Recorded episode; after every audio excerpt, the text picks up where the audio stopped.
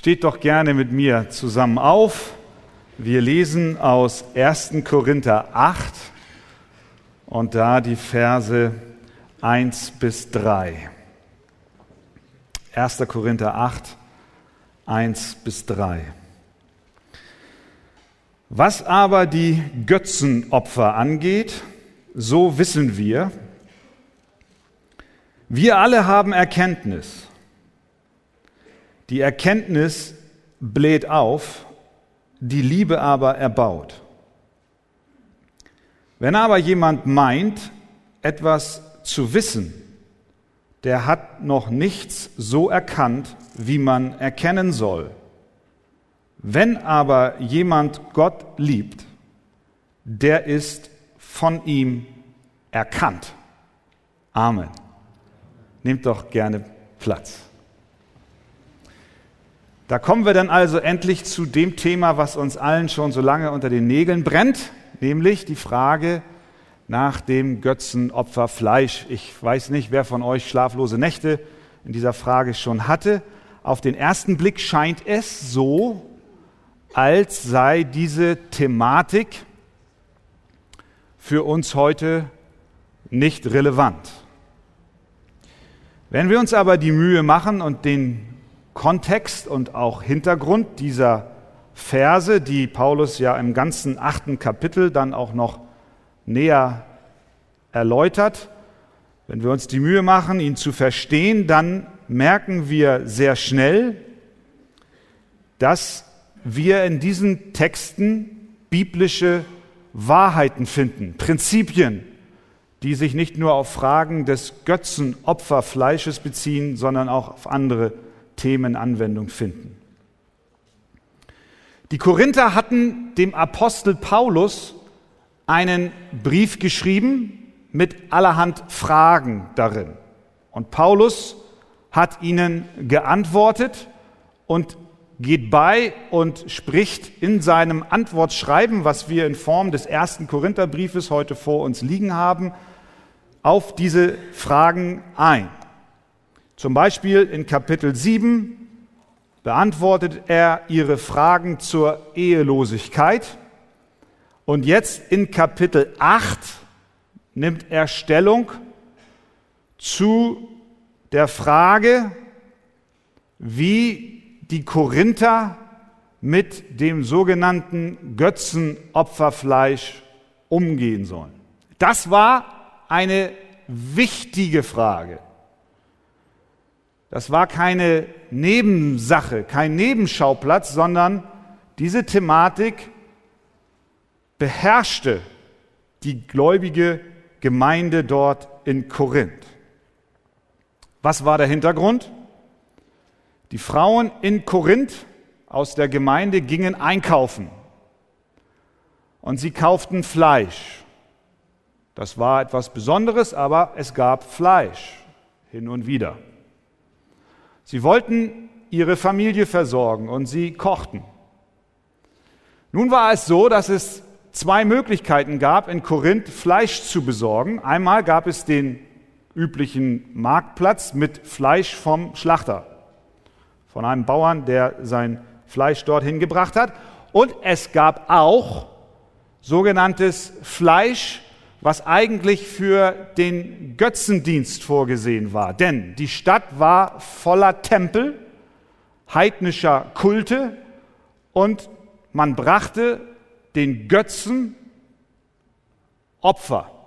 Dazu nahm man ein Tier, schlachtete es, teilte es und nahm ein Teil des Fleisches und verbrannte es vor diesen Holz- oder Steinfiguren oder was immer auch für Figuren es waren. Der Rest des Fleisches war übrig. Ein Teil davon ging an die sogenannten Priester, die das selbst verzehrt haben, und ein Teil blieb übrig.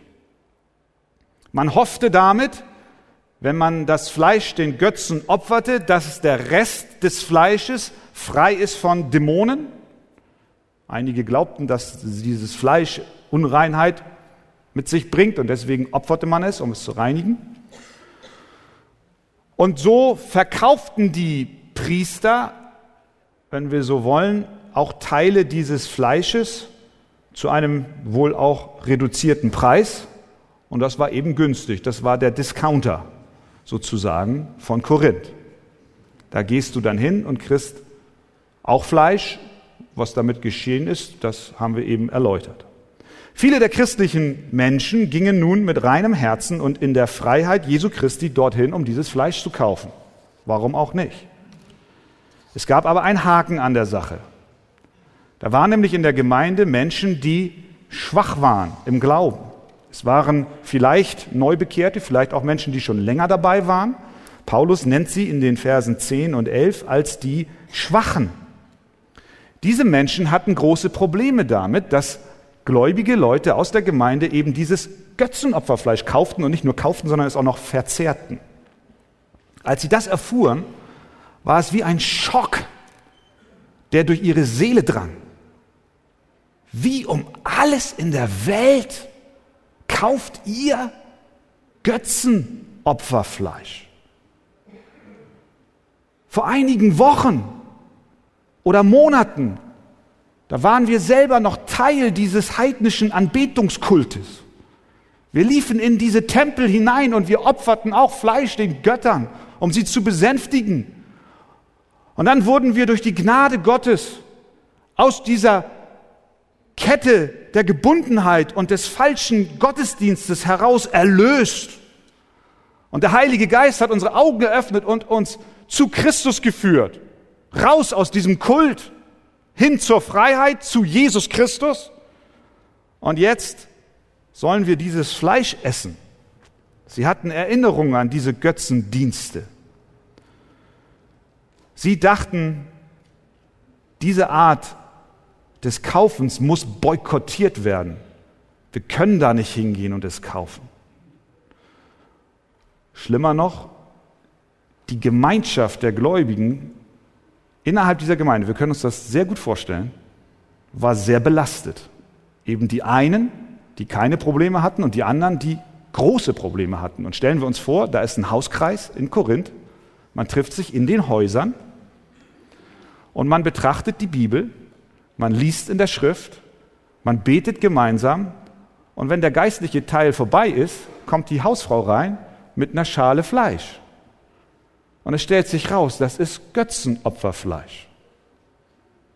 Wir waren in Burma, Frank und ich, da reichte man uns zum Frühstück auch eine Schüssel mit Fleisch. Und ich habe gefragt, was ist das für Fleisch? Man muss ja immer ein bisschen vorsichtig sein. Es könnte ja Götzenopferfleisch sein. Nein, das habe ich nicht gedacht. Ja, das ist Hund. Ich sag, wo habt ihr denn den Hund her?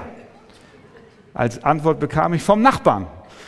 Ich sag, oh, da guckte ich so die Straße entlang und es war kein Köter mehr zu sehen. Hier ging es nicht um Hundefleisch oder um Fleisch, was wir aus kulturellen Gründen nicht essen, sondern hier war mehr dahinter.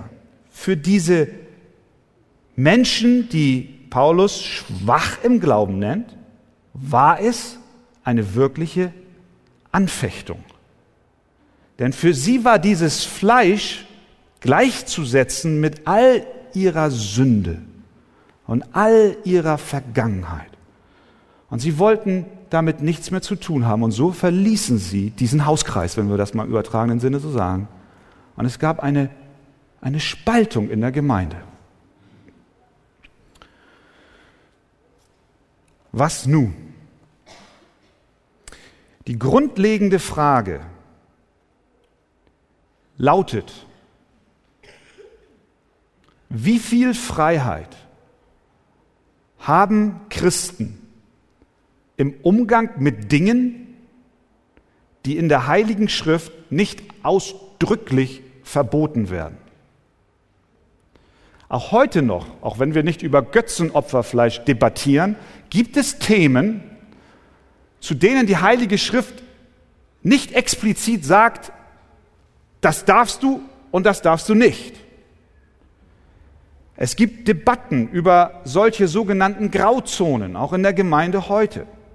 Das sind Bereiche, das sind Handlungen und auch Gewohnheiten im Leben von Christen, die einige als falsch ansehen weil sie meinen, es sei nicht richtig aufgrund ihrer Vergangenheit oder ihrer Überzeugung, aber die Bibel sagt nicht ausdrücklich, es ist falsch.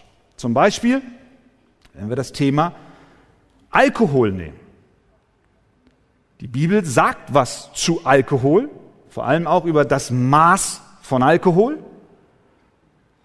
aber sie verbietet es nicht grundsätzlich. Es gibt Fragen über den Musikstil. Die Bibel sagt nichts über den Stil.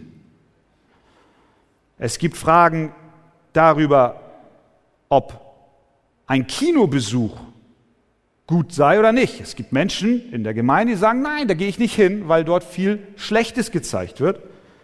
All diese Dinge können wir aber nicht im gleichen Maß ablehnen, wie zum Beispiel Stehlen oder den Mord oder den Ehebruch als Beispiel, denn diese Dinge nennt die Bibel klipp und klar Sünde. Da gibt es keine Diskussion. Es gibt Fragen, die wir nicht einfach in schwarz oder weiß oder in erlaubt oder nicht erlaubt kategorisieren können. Wir können wohl fragen, nützt es uns? Wir müssen wachsam sein, wo es uns hinführt, wenn wir Dinge tun oder nicht tun. Die Bibel erklärt uns klipp und klar, dass Christen frei sind. Das ist eine zentrale Wahrheit des Neuen Testamentes. Paulus schreibt den Korinthern im zweiten Brief, wo der Geist des Herrn ist, da ist Freiheit.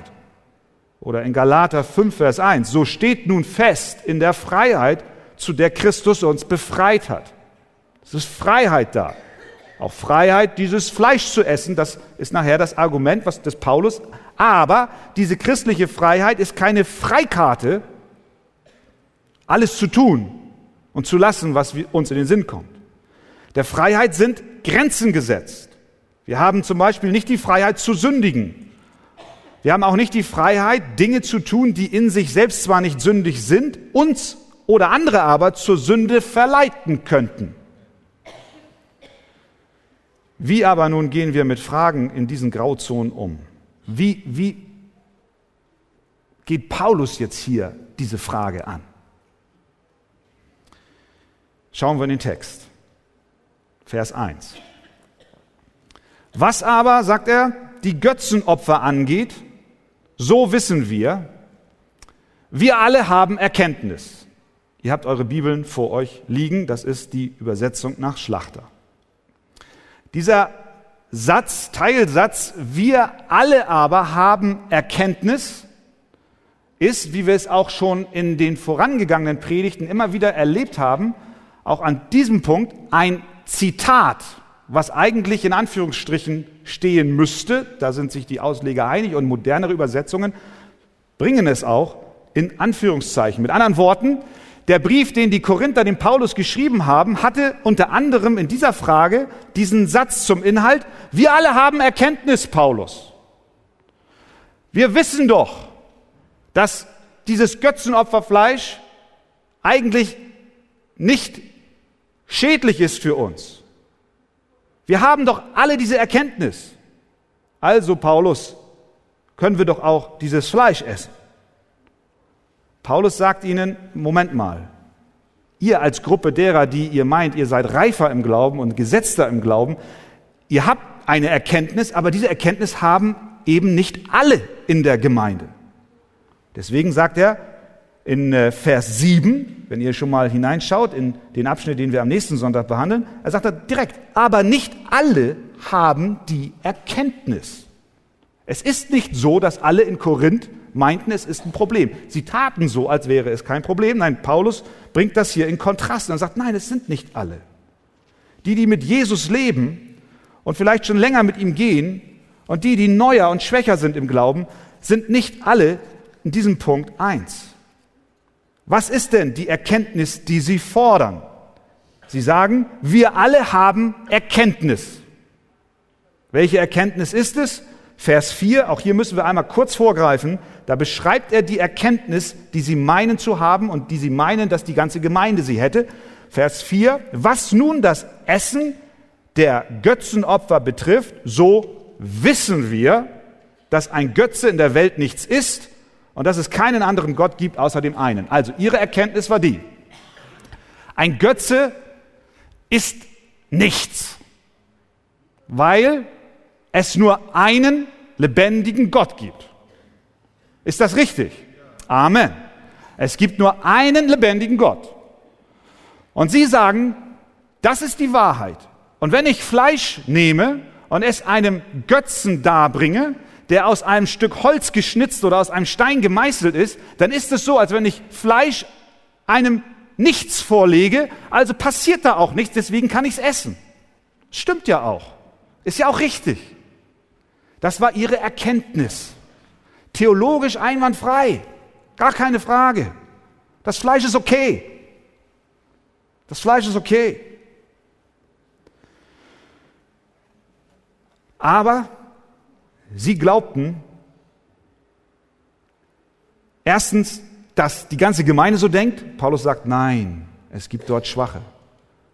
Und er legt frei, dass diese Erkenntnis, die sie haben, dazu führt, dass sie sich überlegen fühlen, nämlich den Schwachen in der Gemeinde.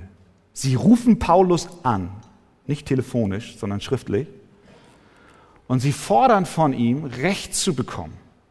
Sie wollten genauso weitermachen wie bisher und wollten sich ihr Handeln bestätigen lassen vom Apostel und argumentieren hier mit dieser theologischen Überzeugung, die ja in sich auch richtig ist. Aber damit kam Stolz in ihr Herz. Sie entwickelten eine Unempfindlichkeit gegenüber den schwächeren Brüdern und Schwestern, die sich darin ein Gewissen machten. Ihr Lieben, manchmal liegen wir so richtig mit unserer Überzeugung und machen doch alles falsch. Manchmal sind wir von einer Sache so überzeugt und wir haben auch technisch gesehen recht. Und doch benehmen wir uns wie ein Elefant im Porzellanladen. Das betrifft nicht nur Fragen der Theologie, wobei es hier im Wesentlichen um Lehrfragen auch geht. Das betrifft auch dein Leben mit deinem Nächsten. Wie oft habe ich schon mit meiner Frau in einer Auseinandersetzung argumentiert und habe ihr alles aufgezählt, was ich schon alles gemacht habe. Und ich konnte ihr genau sagen, an welchem Tag, zu welcher Uhrzeit ich mit ihr spazieren gegangen bin. Abends, obwohl ich schon so müde war. Und ich hatte recht technisch gesehen alles richtig. Und als sie mich dann in einer solchen Diskussion ansah und sagte, Christian, es geht aber gar nicht darum. Es geht doch um das Herz und um die Liebe zu mir und nicht um das, was du technisch richtig machst. Du kannst, du kannst loslaufen und technisch richtig Rosen kaufen für deine Frau. Du kannst das exakt gut machen. Und du kannst dich hinstellen und dir auf die Schulter klopfen und sagen, ich habe alles richtig gemacht. Aber am Ende hast du es doch falsch gemacht, weil es ohne Herz geschehen ist. So ähnlich war es hier in der Gemeinde. Die Starken hatten eine Erkenntnis, die sie arrogant machte. Sie wussten schließlich alles besser. Jetzt kommt Paulus mit seiner Antwort. Und was sagt er? Zweiter Teil, Vers 1.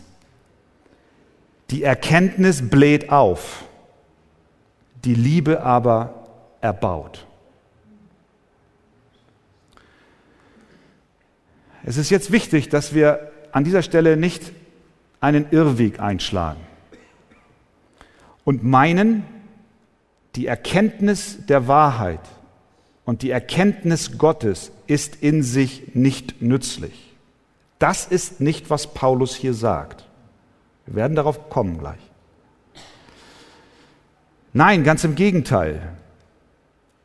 Dein geistliches Leben kann nur mit zunehmender Erkenntnis der Wahrheit wachsen. Du kannst in deinem geistlichen Leben der Erkenntnis, die du über Gott hast, nicht entlaufen. Dein geistiges Leben rennt nicht vorweg und die Erkenntnis schleift sich hinterher. Erkenntnis ist ganz wichtig. Gott zu kennen, gibt so einen Aufkleber, ist Leben oder heißt Leben. Gott, Gott, die Erkenntnis Gottes ist fundamental wichtig.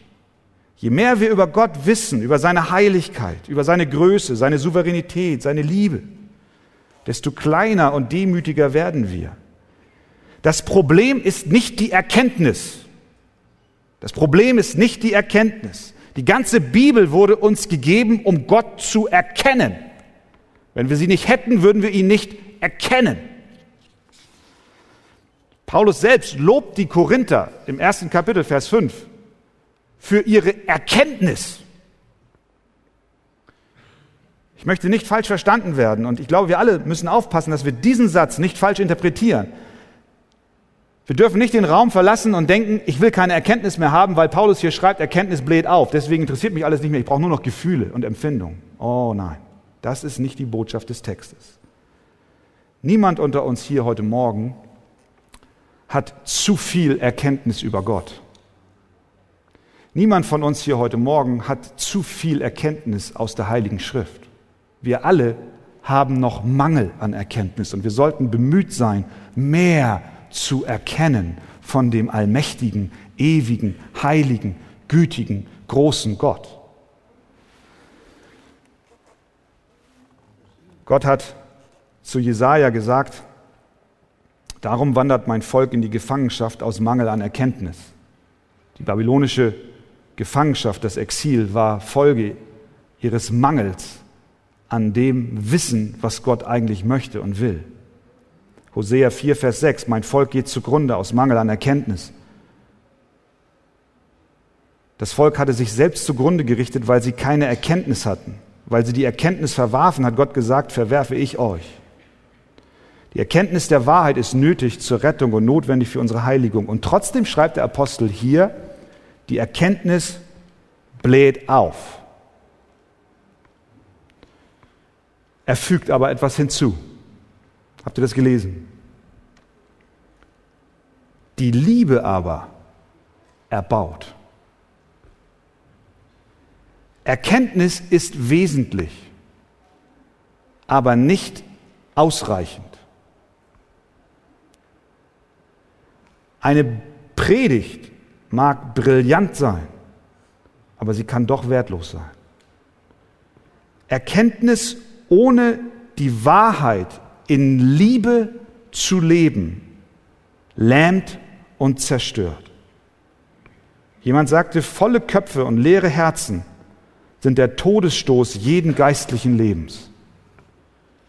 Erkenntnis ohne Liebe ist nicht nur nicht gut, sondern sie ist gefährlich. Erkenntnis und Wissen über Gott ohne die Liebe weiß alles. Erkenntnis ohne Liebe haut anderen die Bibel über den Kopf. Erkenntnis ohne Liebe macht arrogant, streitlustig, auf Kosten anderer. Erkenntnis ohne Liebe meint alles zu wissen und meint immer recht zu haben. Erkenntnis ohne Liebe versetzt den christlichen Glauben in eine Leichenstarre, ganz furchtbar. Wenn wir, wenn wir meinen, wir haben so viel Erkenntnis und wir trampeln damit durch die Gegend. Und das ist, was die Korinther hier taten. Jede geistliche Erkenntnis muss von der Liebe begleitet werden. Stimmt das? Sie muss von der Liebe begleitet werden. Paulus schreibt in Epheser 4, Vers 15, lasst uns aber die Wahrheit reden in Liebe. Dem Apostel ist dieses Thema so wichtig, dass er im Kapitel 13 äh, nachher die ersten drei Verse, damit nicht nur die drei Verse, sondern das ganze Kapitel äh, dazu verwendet, über die Liebe zu sprechen, wie wichtig sie ist. Er sagt dort, wenn ich in Sprachen der Menschen und der Engel redete, aber keine Liebe hätte, so wäre ich ein tönendes Erz oder eine klingende Schelle. Und wenn ich Weissagung hätte und alle Geheimnisse wüsste und alle Erkenntnis, und wenn ich allein, allen Glauben besäße, sodass ich die Berge versetzte, aber keine Liebe hätte, so wäre ich nichts. Der Gedanke heute Morgen ist der, hat die Wahrheit über Gott lediglich dein Kopf erfüllt oder auch schon dein Herz erreicht?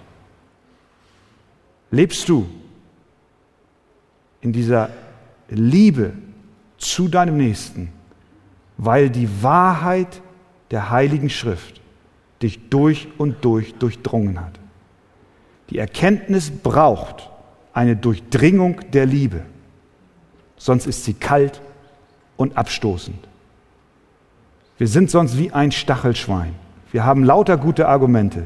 Aber wenn jemand kommt und dich umarmen will, dann piekst du ihn, weil du ihn wehtust und verletzt.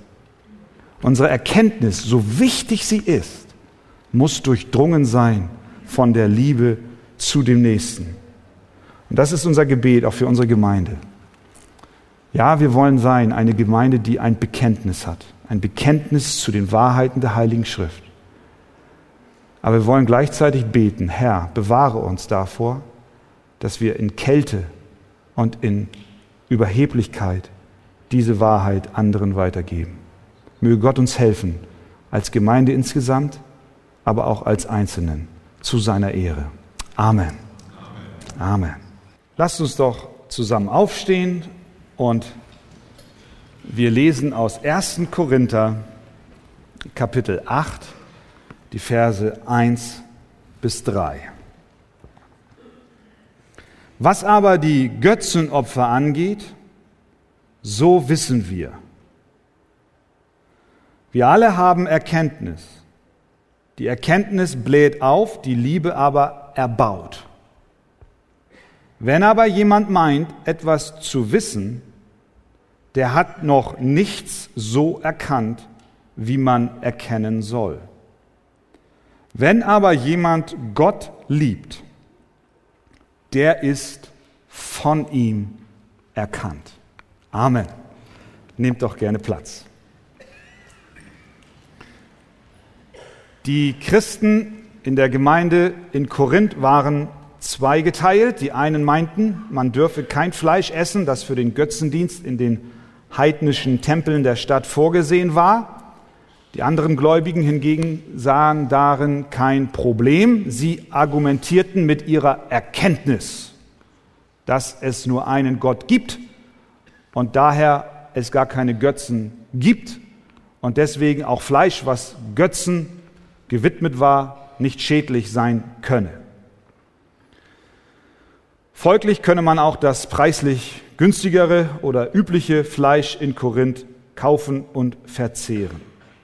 Paulus macht in diesem Abschnitt deutlich, dass ihre Argumentation zwar theologisch richtig ist, sie aber dennoch in arroganter Weise über das Gewissen der Schwachen in der Gemeinde hinweggehen. Deshalb schreibt er, die Erkenntnis bläht auf, die Liebe aber erbaut. Das will heißen, dass die Erkenntnis der Wahrheit über Gott notwendig ist, aber allein nicht ausreicht. Sie braucht eine Begleitung. Erkenntnis braucht Begleitung, nämlich die der Liebe. Die Korinther haben fälschlicherweise geglaubt, dass sie viel wissen würden. Aber in Wirklichkeit taten sie es nicht. Sie kannten die Lehre über Gott, aber sie wussten nicht, wie sie diese in Liebe im Alltag umsetzen sollten. Denn schreibt Paulus in Vers 2, wenn aber jemand meint, etwas zu wissen, der hat noch nichts so erkannt, wie man erkennen soll. Mit anderen Worten, der Apostel bescheinigt ihnen, dass sie nicht wissen, dass sie nichts wissen. Er sagt ihnen eigentlich, ihr glaubt zwar, dass ihr was wisst, aber in eurem Glauben seid ihr so verbiestert, dass ihr gar nicht merkt, dass ihr gar nichts wisst. Euch fehlt es an der Liebe. Und weil die Liebe fehlt, ist auch die Erkenntnis nicht vollständig. Du bemerkst nicht in deinem Glauben, dass du etwas weißt, dass du eigentlich unwissend bist, weil du dich berufst auf Worte, die ohne Leben sind in dir.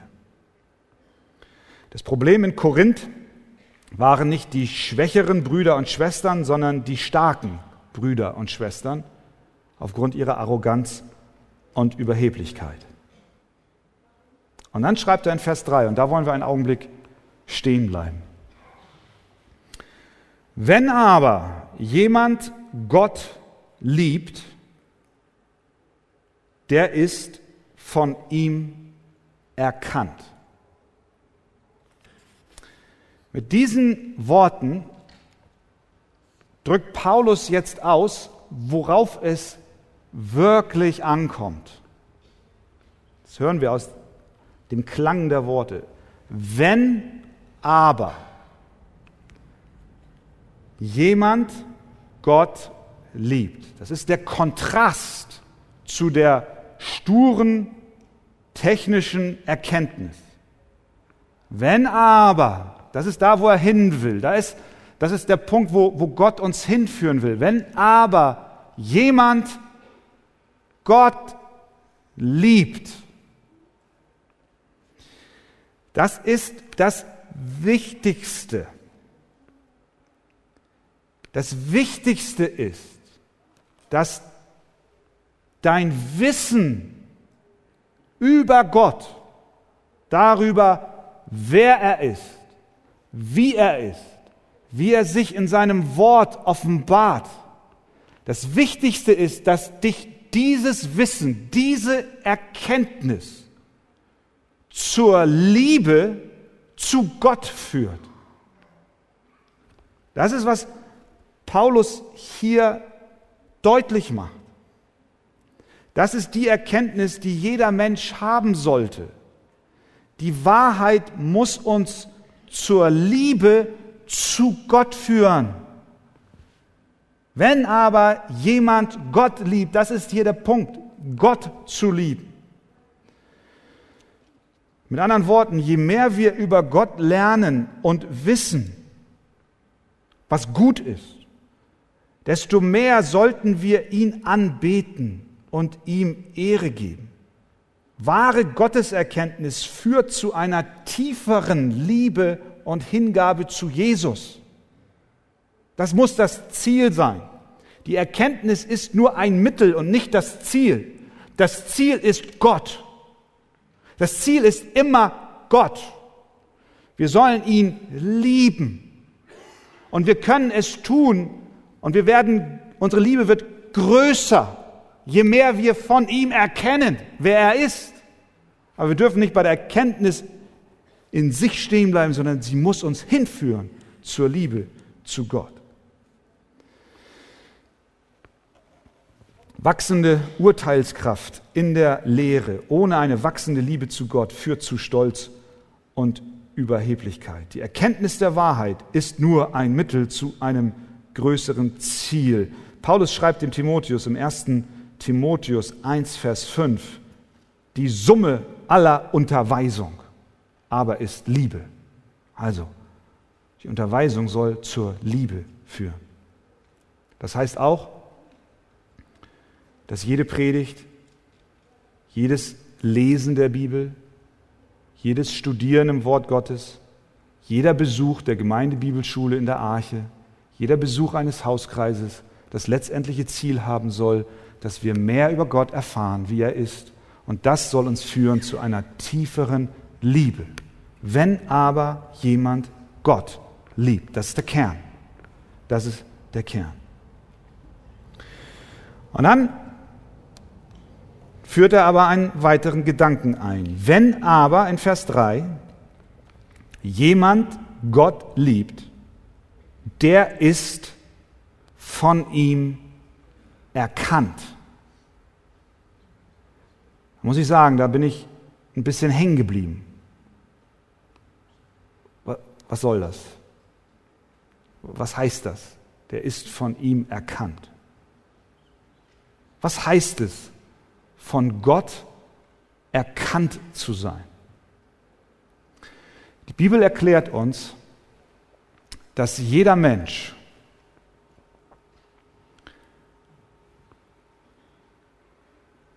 ein Mensch ist, der Gottes Anforderungen und seine Gebote nicht hält. Die Bibel sagt, wir sind alle Übertreter der Gebote und des Gesetzes Gottes. Kein Mensch kann sich da rausnehmen. Wir alle sind Sünder, nicht nur durch unsere Taten, sondern auch schon allein durch das, was wir denken und nicht nur das, was wir denken, sondern allein schon das, was wir sind von Natur. Wir sind Sünder, in Sünde geboren. David in seinem Bußpsalm betet das, dass er in Sünde geboren, empfangen wurde in Sünde und geboren wurde in Sünde. Das ist der Zustand des Menschen. Wir alle haben die Strafe Gottes, nämlich sein Gericht und seinen Zorn für unsere Sünde verdient. Das ist, was uns die Bibel erklärt.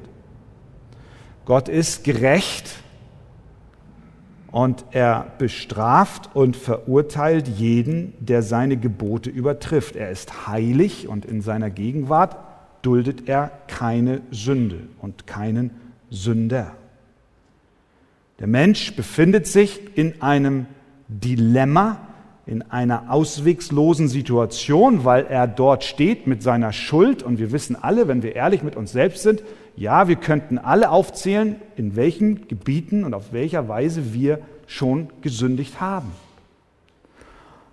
Das ist unser Zustand. Und auf der anderen Seite ist dort Gott in seiner Heiligkeit und Reinheit und er ist der Richter und jeder muss sich vor ihm verantworten und er muss Gerechtigkeit sprechen. Wenn er es nicht täte, würde er seine Wesen als Gott verlieren und er muss urteilen, er muss strafen.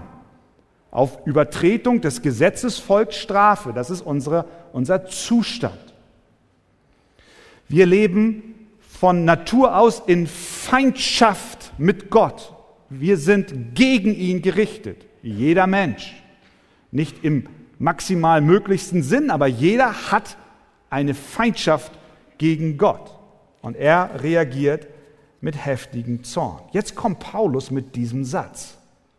Wir wissen, wir leben in Feindschaft mit Gott. Jetzt kommt Paulus und sagt, wenn aber jemand Gott liebt, das ist gut. Das heißt, es scheint ja möglich zu sein, Gott zu lieben, oder? Es ist möglich. Ja, was jetzt? Wir sind in diesem Zustand, Gott da, wir hier oder da und wir hier. Wir kommen da nicht hin. Und jetzt kommt Paulus und sagt, wenn aber jemand Gott liebt, wenn er also nicht mehr in Feindschaft zu Gott lebt, wie ist das möglich? Wie ist das möglich? Wenn ich jetzt in der Kinderstunde wäre, dann würden alle rufen, Jesus! Denn die Antwort ist immer richtig. Es ist möglich, weil Gott seinen Sohn Jesus Christus auf diese Erde sandte. Er war ohne Schuld und Sünde, er gehorchte Gott vollkommen, er ging an das Kreuz von Golgatha und er nahm diese Strafe, die gerecht ist und uns eigentlich hätte treffen müssen, auf sich und versöhnte uns mit Gott.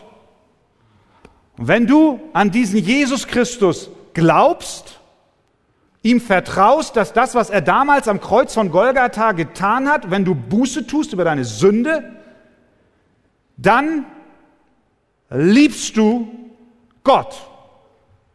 Wenn aber jemand Gott liebt, du beginnst ihn zu lieben.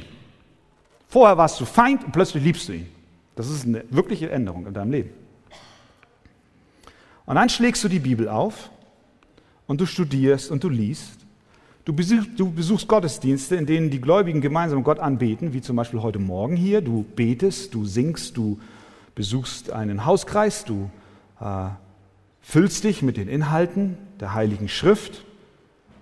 Deine Erkenntnis wächst und du kommst zu Vers 3 und liest, wenn aber jemand Gott liebt, der ist von ihm erkannt. Plötzlich merkst du, dass deine Liebe zu Gott, deine Rettung aus der Verlorenheit und aus dem großen Dilemma nicht das Ergebnis deiner klugen Entscheidung ist, obwohl es erst so aussah, sondern es ist möglich geworden, weil Gott zuerst initiativ an dir gehandelt hat. Seht ihr diesen Satz? Wenn aber jemand Gott liebt, der ist von ihm erkannt. Gott hat ihn erkannt. Gott war der Initiator. Es wird dir später dann plötzlich deutlich. Du blickst zurück und sagst, ich konnte ihn nur lieben, weil er zuerst mich geliebt hat. 1. Johannes 4, Vers 19. Wir lieben ihn, weil er uns zuerst geliebt hat. Bevor die Welt in Existenz kam, bevor du geboren wurdest, hat Gott dich, der du ein gläubiges Gotteskind bist, schon erkannt. Er hat dich bestimmt. Er hat dich auserwählt, sein Kind zu sein. Er hat dich berufen, ihn eines Tages zu lieben. Dieser Wechsel von Feindschaft zur Liebe ist deswegen gekommen, weil Gott dich zuerst geliebt hat. Er hat dich erkannt. Er hat dich erwählt. Er hat dich bestimmt. Wie komme ich darauf? Römer 8. Da wird uns die Reihenfolge unserer Rettung erklärt. Hör mal auf den Wortlaut. Denn die er vorher erkannt hat, da haben wir dasselbe Wort, die hat er auch vorherbestimmt, dem Bilde seines Sohnes gleichförmig zu sein. Die er aber vorherbestimmt hat, diese hat er auch berufen. Und die er berufen hat, diese hat er auch gerechtfertigt. Die er aber gerechtfertigt hat, diese hat er auch verherrlicht. Es beginnt bei der Erkenntnis Gottes deiner selbst. Gott hat dich erkannt. Mit anderen Worten, er hat dich bestimmt, sein Kind zu sein. Das gleiche sehen wir bei Jeremia, dasselbe Wort als er zum Propheten berufen wurde, teilte Gott ihm mit, dass dieser Vorgang lediglich Ergebnis und Ausfluss dessen ist, was Gott bereits vor Zeugung und Geburt dieses Jeremias beschlossen hat. Das war schon, das war schon, das war schon bestimmt. Er sagt, zu Jeremia, ehe ich dich im Mutterleib bildete, habe ich dich erkannt. Dich erkannt. Und ehe du aus dem Mutterschoß hervorkamst, habe ich dich geheiligt. Wo, wozu erkannt? Wozu geheiligt? Zum Propheten für die Nation habe ich dich eingesetzt. Mit anderen Worten, die Bestimmung des Propheten Jeremias in seiner Rolle als Prophet war schon ein Erkennen Gottes vor Grundlegung der Welt. Und nicht anders ist es mit unserem Glauben. Nicht anders ist es mit der Liebe, die du zu Gott hast. Du liebst ihn, weil du zuvor von ihm erkannt wurdest. Gott erkannte, das heißt, er erwählte Jeremia und er wählte auch dich zu seinem Werkzeug. Deswegen schreibt Paulus in Galater 4, Vers 9, jetzt aber habt ihr Gott erkannt, Gedankenstrich, Zusatz, vielmehr seid ihr von Gott erkannt worden. Verstehen wir das? Gott ist der, der Ursprung. Gott ist der Initiator deines Glaubens. Er ist der, der vor Anbeginn der Zeit gesagt hat, ich möchte dich retten. Ich möchte für dich der Erlöser sein. Deswegen sagt das Wort Gottes, der Herr kennt die Seinen. Er kennt dich anders als alle anderen Menschen. Er liebt dich mit einer ganz besonderen Liebe. Noch ehe du gebildet warst, hat er schon beschlossen, für dich der Retter und Erlöser zu sein. Und hier haben wir dann, und das ist so schön, hier haben wir jetzt innerhalb dieses Abschnittes wiederum eine theologische Wahrheit. Und wir danken Gott für die Erkenntnis, die wir darüber haben, wer Gott ist. Aber zur gleichen Zeit gibt es Menschen, die an dieser Stelle Fragen haben. Und da geht es jetzt genau das anzuwenden, worum der ganze Text geht. Es nützt uns nichts, wenn wir alle Bibelstellen über die erwählende Gnade Gottes auswendig kennen und überall verweisen können und immer argumentativ die Oberhand gewinnen, wenn wir es nicht mit Liebe leben und es selbst erfahren. Es muss von unserem Kopf in unser Herz sinken. Es muss unser Sein erfüllen.